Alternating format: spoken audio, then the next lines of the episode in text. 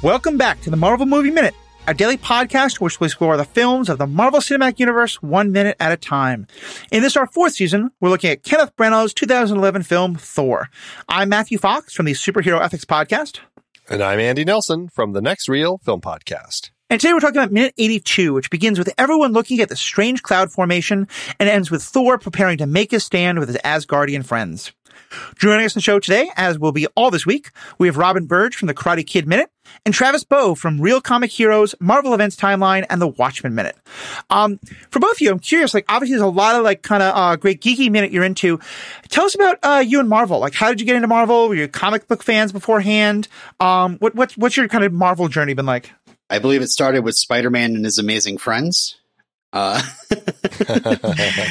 and then I started stealing comics from my brother. Uh, and I got a bit to Spider Man and X Men, I think, was uh, my main deal. It wasn't until like later that, you know, especially when the MCU stuff came along, that I started checking out Thor. I never really was very interested in much com- cosmic stuff. Are you, are you then excited for the uh, yellow spandex X Men of many of our childhoods to be coming back? It, it has to. It has to happen. So, yes. Travis, what about yourself? Um, kind of similar. Uh, got into it into Marvel through Spider Man, and then you know X Men in the early '90s there, and then just stayed with comics. You know, since since I was a kid. Um, mostly a Marvel guy. Uh, there for a while, I got into DC, but last couple years, I've really checked out of DC. Mm-hmm. But uh, it's stuff like this: Thor, Fantastic Four, um, all the the original Marvel stuff. It really wasn't for me. Like these Thor and, and Fantastic Four were my dad's comics. You know, I just yeah. could not care about this stuff. Um, but then the last couple years, um, I got more in, interested in it, and then I don't know if you guys have heard of the podcast My Marvelous Year, where no. they go through the Marvel universe, you know, starting with Fantastic Four in, in 1961, and they just pick key moments um, for every year of Marvel, and they'll talk about certain issues and, and everything. So I started with that with uh, Marvel Unlimited, the the comic app, and just started reading everything. And I decided to not keep up with that podcast because I, from that time, like literally started reading everything that Marvel released in a given year in release order. So I've been doing that for like the last three years and have read a lot of Thor. Thor is now one of my favorites. Uh, I love Thor. I love, uh, uh, Doctor Strange, you know, stuff like that I never would have read before. Um, some of the Iron Man stuff has been really fun. But uh, I've I've made it up to 1968. But uh, nice. uh, yeah, again, Great. just reading everything that Marvel has put out as if it would, if it's, as if it's coming out like each you know each issue i i'll read fantastic four then do captain america then iron man then you know down the list and then start back over once i get to the end of that month's uh, run nice I can't wait to uh, get your impressions of the Iron Man runs in the 70s because yeah, yeah. there were some really fantastic storylines in there. On my superhero ethics podcast, we've been doing a series on comic book history, and we're just kind of go like mm. we did an episode on the golden era, episode on the silver era. So I'd, I'd love to get you on at some point to talk yeah. about some of your observations there. Uh, we'll get a lot more about uh, Thor, of course, just after this.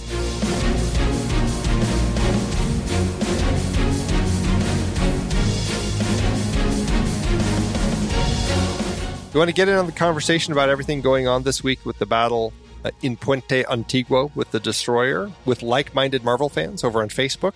Well, just join our Facebook group, the Marvel Movie Minute Podcast Executive Lounge. Go to truestory.fm slash Marvel Movie Minute and click on the link for the social of your choice.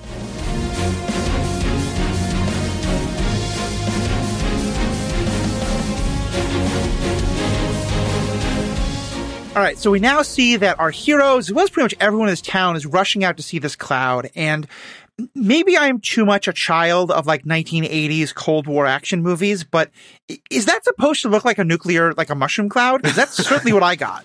it sure does. Good, good call. Yeah. I suppose they needed to do something, but I don't know why it seems like Midgard only in this movie is the place where there is strange things going on in the atmosphere when the Bifrost comes down because it never happens again. Right. Like we never see, uh, even on Jotunheim, when they come down to Jotunheim, we're not seeing these sorts of cloud formations in this film. It's only here in this film on Midgard that we have such drastic things happening in the sky uh, when the Bifrost is opening up to send something down. So it's it's really strange. And yes, like why is it this giant um, mushroom cloud thing here? Because it just, I guess it's meant to look like a threat, right? I mean, that's my impression.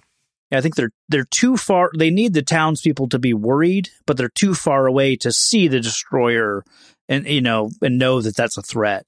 Um, so they, yeah, I think it's just to create the panic Mhm. while it's still I don't know five miles away. Well, they hadn't really they hadn't really defined the Bifrost travel look perfectly. I mean, they they were obviously doing it in this film, but I feel like later, as you get them uh, popping in and out a lot more, just effectively.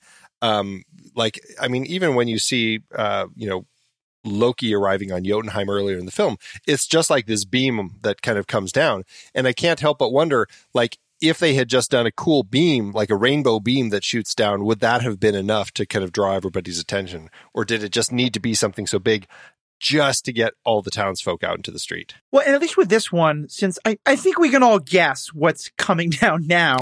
um, and I wonder if the combination of it, like, this is not a person, this is a much larger entity, but also, as, as we've just seen, it is not Heimdall in charge anymore. This is Loki opening up the Bifrost. You know, and so we, we've had a couple of weird things happening before as well, but I, I don't know if there's some, some idea that, like, this is a little different. Um, and Travis, I, I was actually going to ask if, because you were talking about all the comic book stuff you've been reading, and I know Thor has come in pretty late, so you have not read too much of that, but in the comics, is there kind of like these storm type things that happen every time an Asgardian comes to Midgard? Not that I've noticed. Um, there might be, you know, motion lines indicating the idea that's that uh, there's some some teleportation kind of happening, but nowhere to this level of, you know, changing weather patterns or anything anything like that. Yeah. And so then we cut to Shield, and they're obviously they're not watching from a distance. They're kind of right there, and they I, I like the way they set that up. With you see the the coffee uh, cup, and don't put it in a dashboard. Come on, it's always going to Yeah. spill. This is Um, Jurassic Park, though, right? there you go. It spills, and I, I love also the scene of like the sand, like you know, the, it, it's it's blowing because all this. Sh- you you get the sense that clearly they they're at ground zero in a way that everybody else isn't. Yeah. Did you guys spot the uh, continuity error with the with the coffee cup? no. No. when uh, you you obviously see it tip over, and then they cut to uh, you're kind of seeing from Coulson and uh, oh the other guy Sitwell. Sitwell. You see from kind of from their perspective, and when you see the destroyer, and at one point the coffee cup is standing up, and then another point it's tipped over. So just a little fun uh, Right, right, right. error in uh, coffee there. Mm-hmm. Well, there's also, uh, you know, a, a, a different type of uh, continuity error. But you know, when when our heroes just ran out of the of Smith Motors to kind of see this formation, if you look at the streets of Puente Antiguo, they're completely dry, Mhm. and just pay attention to them when we return to Puente Antiguo a little later. um, so we'll we'll get to that later in this minute. Yeah. And so yeah, and so here, like Shield is already there because this is where the Warriors Three and Sif came down. So I think the implication here, we've had, you know, the the Bifrost opening up all over New Mexico, or at least within this general area. But now, am I right that the destroyer is basically landing just pretty much in the exact same spot? I, and and actually, the more I think about it, and the more I look at the landscape here, I think that this is actually where Thor landed too. And we were asking, like, they did they never find where Thor landed? I think they did. I just don't think they realized it until the Warriors Three and Sif landed on the exact same spot. And it makes me wonder if Heimdall very specifically pointed the uh, the Bifrost to land in the same spot that he had sent Thor uh, for them to kind of get to the same place. Like it just it's it's an odd. Um, uh, I don't know. The ground is just so flat. There are some kind of track marks around it. It does make me feel like you know I can see Jane and Darcy and Eric driving in the dark across this more so than the rough landscape where uh, where Mjolnir landed. I guess it would make sense for there to be like this is the Midgard uh, doorway. We call them the Bifrost junctions. Yeah. Yeah. Right. My memory is of the ground being a little bit more hilly where Thor landed. Like it wasn't quite the over the hill effect you get with where Mjolnir is, but so it, it doesn't feel the same to me. But granted, we saw one at day, one at night, so it may well be. And certainly that would make a lot more sense if this is kind of like just like the edge of that cliff in Jotunheim. There's kind of a like there's a bus stop, and that's you can get the bus to go other places, but this is the first place it stops. Yeah, I always assume, assume where Mjolnir uh, lands, it caused like a like a crater of some sort. You know, Yeah. That's also true. it wasn't. Maybe it wasn't hilly. well, I, I think you know part of it is all the Mjolnir stuff was filmed in California in the mountains out there, and all of this stuff out in the desert was actually filmed out in the desert of New Mexico. So, so yeah, they just never quite match up. Which is uh, maybe that's also part of the reason which we didn't really talk about way back when Matthew. Maybe that's just why Mjolnir had to land in a different spot from Thor because they they knew they were going to be filming it in a different state. Wait, wait, wait, Andy, Andy. I, I, I know that I, I am not as well versed in movie making as you are, but I, I always assume that every single frame is completely chosen because that's the director's artistic vision. Practical effects have, have, have nothing to do with this, right? Don't, don't, don't tell me there's no Santa Claus here. That's right. I know. I'm the worst parent. the worst parent. Um, so, and Darcy does have that great moment of is someone else coming, uh, which it, it just kind of, I think it's such a great way of like summing up everyone's anticipation and, and fear. And then, of course, we just get this great shot of the, the, so the clouds of sand parting and there's the destroyer. Hmm. Such an just a fantastic way that they created that imposing figure for the film. I, I really love what they did with it. I absolutely love the destroyer. It, it's just rendered perfectly here, and they they just capture it perfectly on, on film here compared to the the original like Jack Kirby design of it. It's just so awesome. I love I love the way they use it in this movie.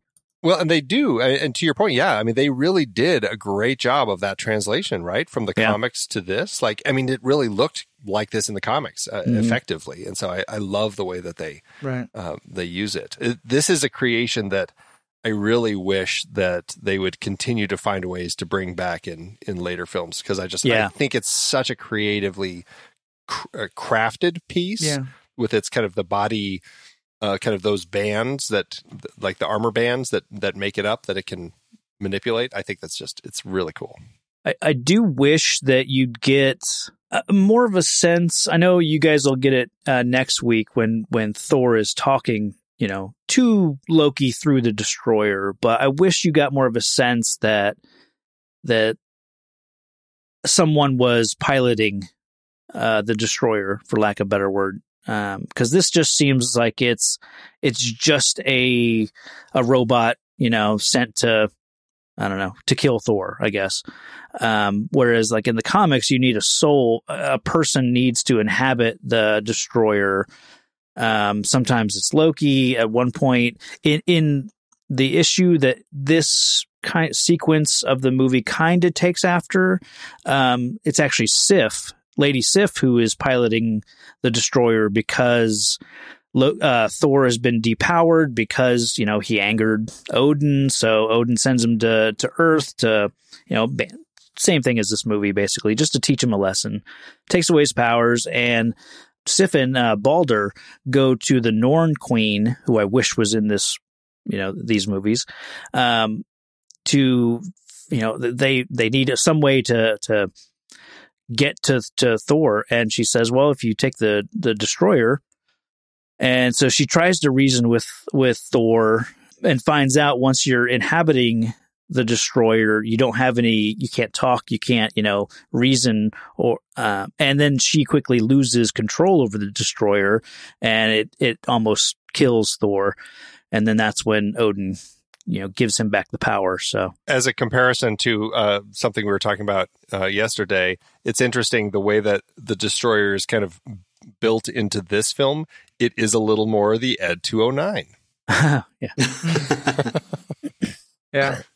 Yeah. It, I mean, as we'll talk about in the next minute, uh, especially tomorrow, you know, Loki gave it very specific instructions, but also said kind of, you know, destroy everything.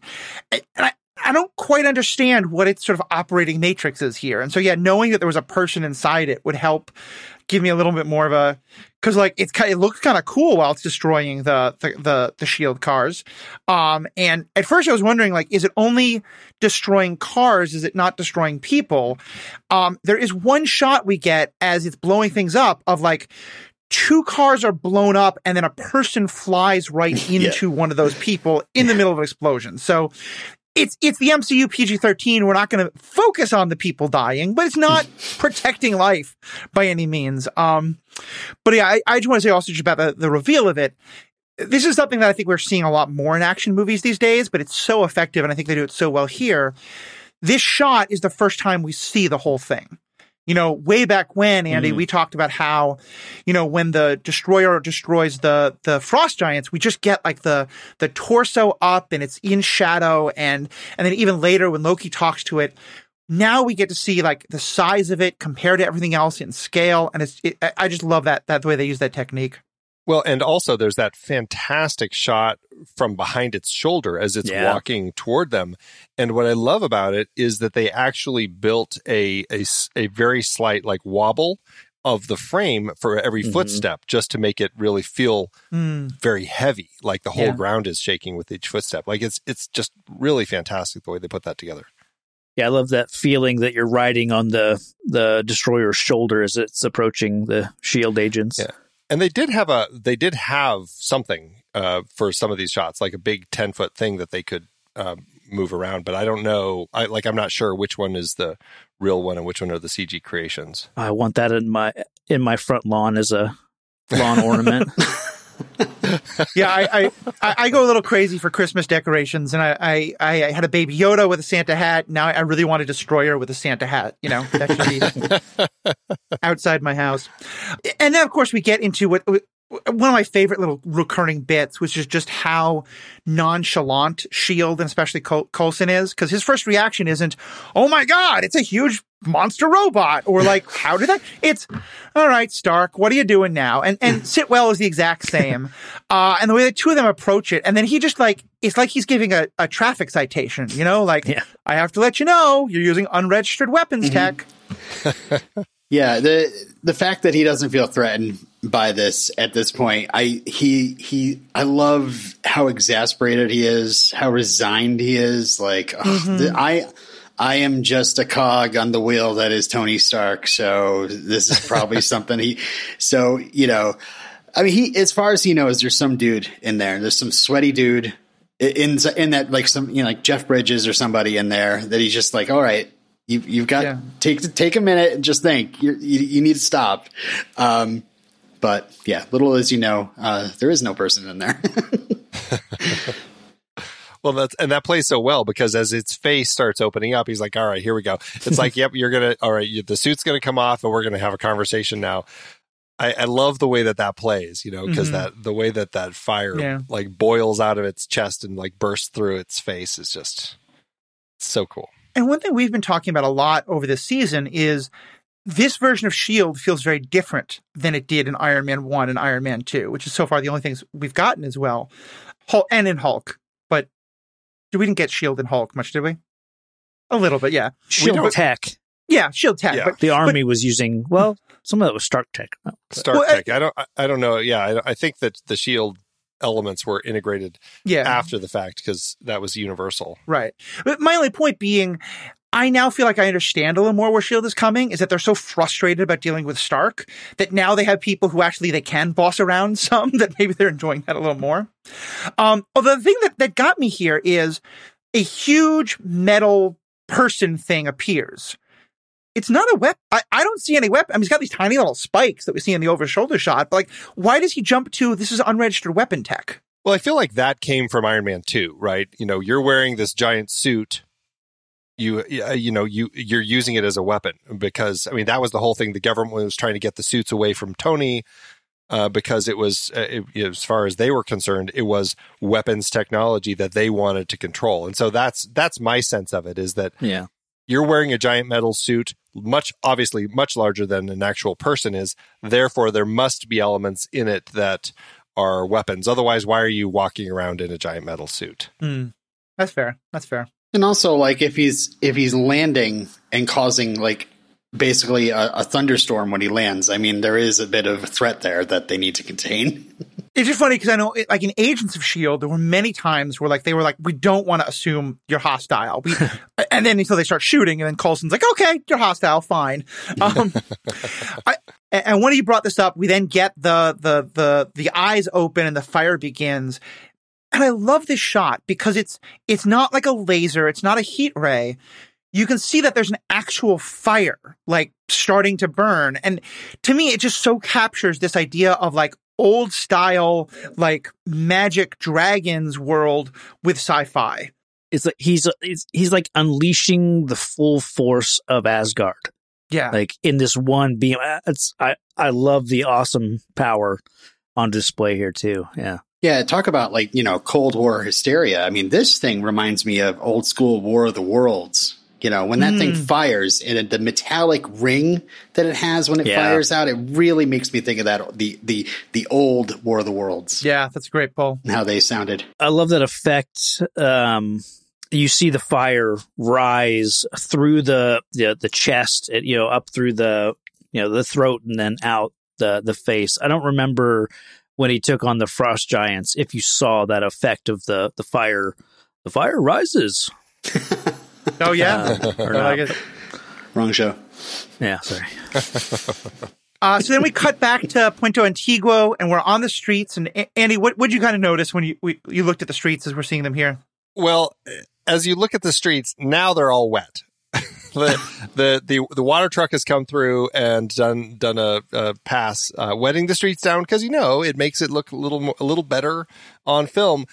But it's like, why? I mean, we just had even at the beginning of this minute when they run out, all the streets were dry, and you know, part of me wonders maybe they needed to create this cloud effect in the sky also to just show, you know what, we wet the streets there. We need to do something to make it seem like you know some moisture came down on everything. I like it. Yeah. I don't know. That's that's that's that's that's my uh, no prize for that one. I've been to uh to Arizona a few times, and uh, I'm I've you know certainly experienced like you get ten minutes of rain like almost every morning, and it's gone. So maybe they just had a quick little rain shower. hmm it was like a five second rain shower. Yeah. I mean, random weather effects. Again, like, you know, Loki doesn't quite understand the Bifrost. He's doing some weird weather things without meaning to. Um, but we then get, here's, here's the question I have. So we established that like the cloud was way, way off in the distance. Um, and then we cut back to Puente Antiguo and the people are running around and, you know, Thor says, you know, Jane, you have to leave, which what about Darcy and Eric? We'll get into that for a second. Um, but my first question is, do they know what's happening? Like, does Thor, does Thor just guess that it's the destroyer or do all these people see this destruction? Like, I'm, I'm very unclear on that. There's a fireball off in in the horizon. Yeah. Okay. Um, I can't obviously can't play the minute in here. I don't know if you hear any kind of explosion, but yeah, if you like second fifty one, you can see a, a bright little fireball Okay. Yeah. Cool. out in the in the desert. Yeah, I had to like pause it and go back to really scrutinize it because there's like a tree dangling that's kind of even almost Yeah. hiding the fireball. Well, there's like rumbly, like it's hard to tell. Is it is it the explosions coming from the destroyer? Is it lightning in the distance? But yeah, I, there's something that people are looking at there. But again, it is awfully far away. Yeah. Um. So it, yeah, I mean, everyone in town is is you know getting in a panic about something that's pretty far away. They're overreacting. They should be standing around going, "Well, I hope that doesn't come our way." at least Thor might know. Like Thor would probably know. Okay, a little bit of fire. Something just came from Asgard. I can put two and two together. This Yeah. is the destroyer. But yeah, everyone else. Um, and then of course we end with Volstagg having this great his little moment. Of, oh, Thor's gonna fight with us. Um, Yeah. I yeah. I, I, as a rotund redhead, I am just always going to be sad about what Volstagg is just this walking joke. Last week I got into this about his moment of, you know, like, well, but I'm eating everything. um, you know, and here again, it's just like, just, I, yeah, I got nothing. Uh, I I honestly thought at first I had again I had to kind of scroll back a little bit. I thought he said the fool is going to fight with us, as if like to question the fact that he's mortal and he's just going to do it anyway. You know? Yeah. hmm That's funny. Yeah, that would That's fit funny. better. That'd fit better. Have you guys uh, uh, talked about this town much at all? I mean, is is this a real town that they're filming in, or this is this all like sets, exteriors built? Hundred percent fake. That's all, is- okay. I was going to say it built- seems to be in the middle of nowhere. It is. It's built in an old western town uh, in New Mexico. They just they changed the whole all the all the buildings from 1800s buildings to modern buildings, um, which is why it has a very I I struggle with it because it always feels like it's in the middle of nowhere. It's a town that looks like it has maybe 200 people tops, even though it says the population's over 2,000. it always seems way too busy. Like I have a lot of issues with it. I love the look of it. It it looks great. It just never quite feels like something that realistically should be here. Yeah, I actually uh, host another podcast. I don't mean to plug, but you know, it's for the show Superman and Lois, and they have the main street of Smallville in that town, and it really is just this one main street of exteriors, and it's all businesses, and just like, yeah, I guess this is the whole town, right? sure. Yep, exactly. I, I I do just want to say, um, I- if you played a drinking game while listening to these podcasts, of every time I found a way to sneak in a reference to one of my other podcasts, your liver would be in trouble. So please, shameless plug away. Superman and um, Lois TV talk. Thank you. There you go. There it is. There you go. There you go. Did you talk about the billboard though? I mean, I'm sure Oh, you've talked about the billboard. Oh yeah. Land of Enchantment. Why is there text blotted out? I, I don't know. We we weren't sure if if that was something that they did after the fact, like they needed to come in and say, "Oh, we can't have that information there," and like there's an 800 number clearly, Huh. or or if they if it was that way and they just decided to leave it. Like it's just it's so strange. I think you. have no. I remember hearing you theorize that they were going to fix it in post. Uh, you know, like add a, a real number, or you know, a fake number, but make it look real. But then they Yeah. just didn't. But yeah, it does look weird that it's redacted. But then I Yeah. love the I love the thing at the bottom. The you know, Yep. uh, journey, Journey into mystery. So Yeah. Absolutely, yeah, absolutely. that's fitting. Uh, while we're while we're talking about the town, uh, this is Main Street, so you know we are on the main street of this town at first up here at Smith Motors. The next street down is Mesa, which we can finally see, and we can finally see the world famous Arturo's Food and Pharmacy across the street from Isabella's. That's Arturo was somebody who that I believe that they had cast with some lines at one point, but um, never ended up. Um, I mean, technically, he is still there. Arturo the Grocer slash Townie, Martin Edward Andazola plays him, but he ended up getting uncredited. I don't know if that's because you know anything he did was cut, or if he's just now one of these random people running around in the background. But technically, there is an Arturo, and that's his shop. The things that stand out to me in this minute or anytime I watch this this sequence of the movie is this gray uh Ford Focus hatchback that at the start of the minute it's like turning kind of in front of them or where where you're seeing the the, the mushroom cloud Yeah. and then at the end of this minute it's maybe it turned around back. and now it's heading back towards them. It just it just stands out because it's the same car used twice. Puente Antiguo, Thor, when he uh, left to, uh, you know, when he departed from his friends to go find Mjolnir, uh, it takes forever for him to leave town. And then he's, you know, he finally just wanders back into the pet shop. It's like, what has he been doing like for the past 10 minutes? I like to think that Puente Antiguo is one of those like, those spots that you see in movies where like you leave, but then you're like you're walking right back into it. It's like I thought I just left this town. Oh boy. You know, like in uh, There's a, a welcome to Night Vale aspect to it. You know, it's just got all the kind of I can't get out. weird things. Exactly. All right. Well, I think that's about all for this minute. We'll have a lot more about the story next minute. Um, so from both of you, we heard about uh, one thing. What, what's another thing you want to plug or let people know about? Robin, let's actually talk about uh, Superman and Lois. What you got going on there? Oh well, I, I think I've talked enough about it, but we've already we covered the first season, uh, and it's going to be back in uh, January uh, to talk about uh, season two. I'm really looking forward to it. Uh, it's me and my friends Derek and Frank, and uh, we loved Smallville back in the day, and we're just kind of continuing the Superman love with Superman Lois. Finally, a uh, a Superman live action TV show where Superman is Superman, and he's not played by a complete tool. yeah, I, I am once again. Uh, hey, one more shameless plug. Uh, but it will long be over by the time this comes out. But I, I did a review, an episode by episode review of season two of The Witcher. And when I'm recording this now, I've just finished our uh, episode by episode of season one, and I'm just watching Henry Cavill and like. how could anyone think this person should be Superman and not Batman? I don't get it. He's so mm. good at dark and gritty. Um, anyway, so Travis, what about yourself?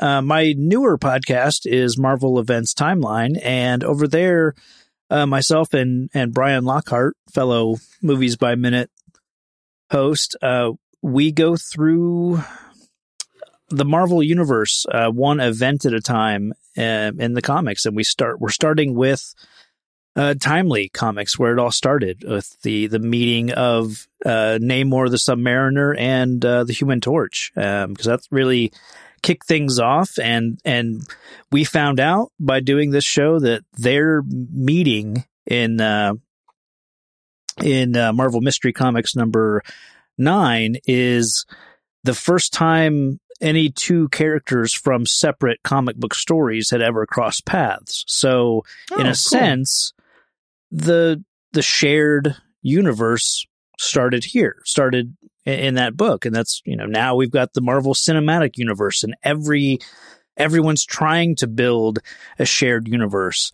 And mm. I like that that it all kind of started with uh with with uh Namor and uh, the Human Torch. So, and did you say that was the first time in, in comics, or the first yeah. time in? Because I, I thought there had been some like Superman Batman crossovers way back in the forties. Superman and Batman don't meet until like 1956 or 57 in the pages oh, okay. of a comic. I think they had met up on a radio play or something like that. That's what I'm thinking. You know, okay, but in the pages of a comic, yeah, uh, it, it started in in and timely. So awesome. Well, yeah, yeah, definitely two things worth checking out. Thank you both so much. I'm really excited for the rest of the week. Andy, as always, thank you, and to our fans, you make this possible. Thank you so much, and have a great day.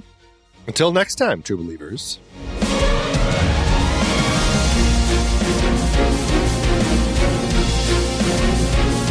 Marvel Movie Minute is a production of True Story FM, engineering by Andy Nelson. This season's music is One Last Ride by Martin Puringer. Find the show at truestory.fm and if your podcast app allows ratings and reviews, consider doing that for this show.